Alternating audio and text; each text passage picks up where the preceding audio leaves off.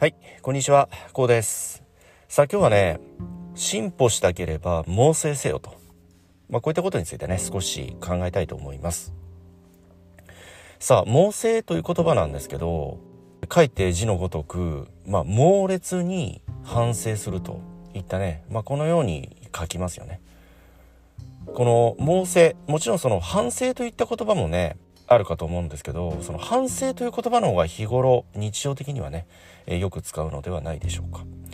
このね猛省と反省の違いなんですけど、まあ、これはものの強弱で言いますとどちらかと言いますと反省よりもねこの猛省の言葉の方が強い、まあ、意味があるんですよね、まあ、先般申し上げた通り自分の犯した失敗ですとかミスについて、まあ、猛烈に反省すると。まあ、このように非常にこう強く使われる言葉、まあ、そのような意味合いがねある言葉でもあります。さあこの猛省せよ、まあ、猛省せよということなんですけど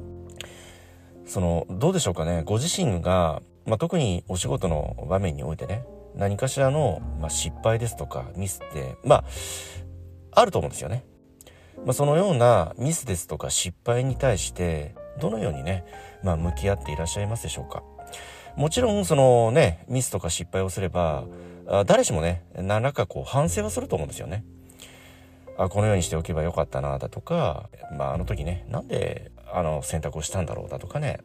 え言葉に気をつけるべきだったなだとか、まあ、このような反省って、え数多くあると思うんですよね。えぜひその反省点を、まあ、今後の活動次の仕事へ生かしていくと、まあ、このようなことはとてもね、え大切でもありますし当然ねそのように次の仕事次はねえ失敗しないようにということでねえその反省しえ問題点を洗い出してね自分なりに咀嚼してね次の仕事へともちろんねえ生かしていらっしゃるとえ思います。それでもその猛省するということをねぜひ心がけていただきたいと思うんですよね。これ以上そのねえ十分反省しているのにその猛省するって一体どういうことなの？ということなんですけどまあこれはその反省するといったことはもちろんなんですけれど猛烈に反省する？猛烈に反省するということは別の言い方をしますと深く自分を、まあ、見つめ直すといったねこのような意味合いがそこにあるわけなんですよね。その深く自分を見つめ直すということは、まあ、どういうことかというと犯したミスですとか犯した失敗のその原因をさらに洗い出しその原因に対しての、まあ、具体的な改善案といいますかね具体的なアイディア、まあ、このようにすれば次にね同じような失敗は起きないんじゃないか。そしてその同じような失敗を予防するための新たなアイディアを、まあ、抽出する。新たな手法をね自分なりにえー生み出すといったねえーそのようなこうさらにこう深く掘り下げるイメージですよね。うん。まあそんな時にねその猛省といったね、えーまあ、言葉のこの強さ反省という、えーこの一つのさらにこう深さといいますかね強さが出てくると思うんですよね。うん。えー当然これ誰でもね同じ失敗、えーミスはね繰り返したくないとまあ、このように願うのは、まあ、これは当たり前だと思うんですけれどもそれにはやっぱりこの具体的な、まあ、アイディア手法ですよねそのような具体策が伴っていないことには真の反省には僕なっていないと思うんですよ。反省するだけなら猿でもできるなんていう言葉もありますよね。やっぱり僕たちは感情で動く動物ですしそして思考できるといったことは人間だけが持っている特殊な能力なんですよね。ですのでそのご自身が、まあ、今回ねこのような失敗ミスを犯したということに対して反省することはこれはもちろんなんだけれどもプラス同じ失敗ミスを繰り返さないための具体策具体的なアイディア手法これを伴うための、まあ、深いこう自制の念まあいわゆるね猛省するといったことになるかと思います。そしてその具体的なアイデアですとか手法をこのようにしたら同じ失敗ミスは起きないんじゃないかと。自分なりのプラン行動手法を考えついたらねぜひそれを形にしていくんですよね。当然その新たな手法ですからその新たな手法すらも失敗する可能性ってあるわけじゃないですか。うん。そして万が一ね、その新たな考え方、アイディアが、また失敗したと言った時でも、まあそれも踏まえてね、行動するということなんですよね。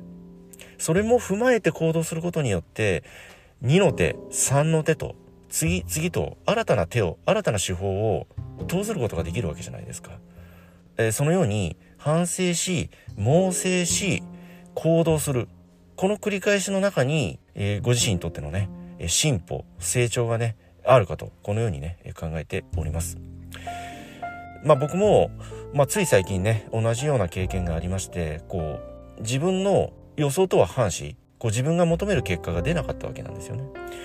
ですので、それに対して自分なりのアイディア、手法を考えたんですよね。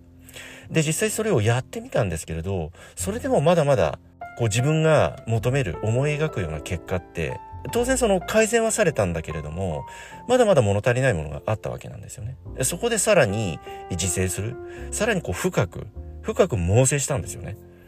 そうしますと、この今回行った手法、アイディアの、まあ、短所、いわゆるその弱点なんかが見えてきたりするんですよね。そこをさらに改善するといったこの繰り返しですよね。その先に新たな手法なりアイディア、こういったものが、ひらめきがあるんですよね。まあ、このようなことを幾度となく繰り返した結果、現在においてはね、ある程度ね、その安定的に結果を出せる手法が、手法といいますか、まあ、そのような形が出来上がったんですよね。もちろんそれも完成形ではありませんよね。次、次とね、やってくる仕事というものは、それぞれに、それぞれの色があり、それぞれのパターンがありますよね。それに当然対応していかなきゃいけないわけじゃないですか。ですので、終わりはない。ここで完成。ここで終了といったものはないんですよね。ですので、常に反省し、常に猛省し、そして行動し続けるといったこのサイクルを、ま繰り返すことによって、え、ご自身にとってね、その都度求める結果、求める理想の形というものをね、よりこう具体的に実現していくと。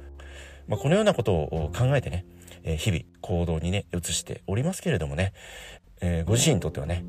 この反省し、猛省し、そして行動していく、このサイクル。まあ、これを繰り返すことによって、えー、ご自身にとっての成長もありますし、理想的な結果、求める結果というものがね、より具体的に手に入ってくる、実現していくと、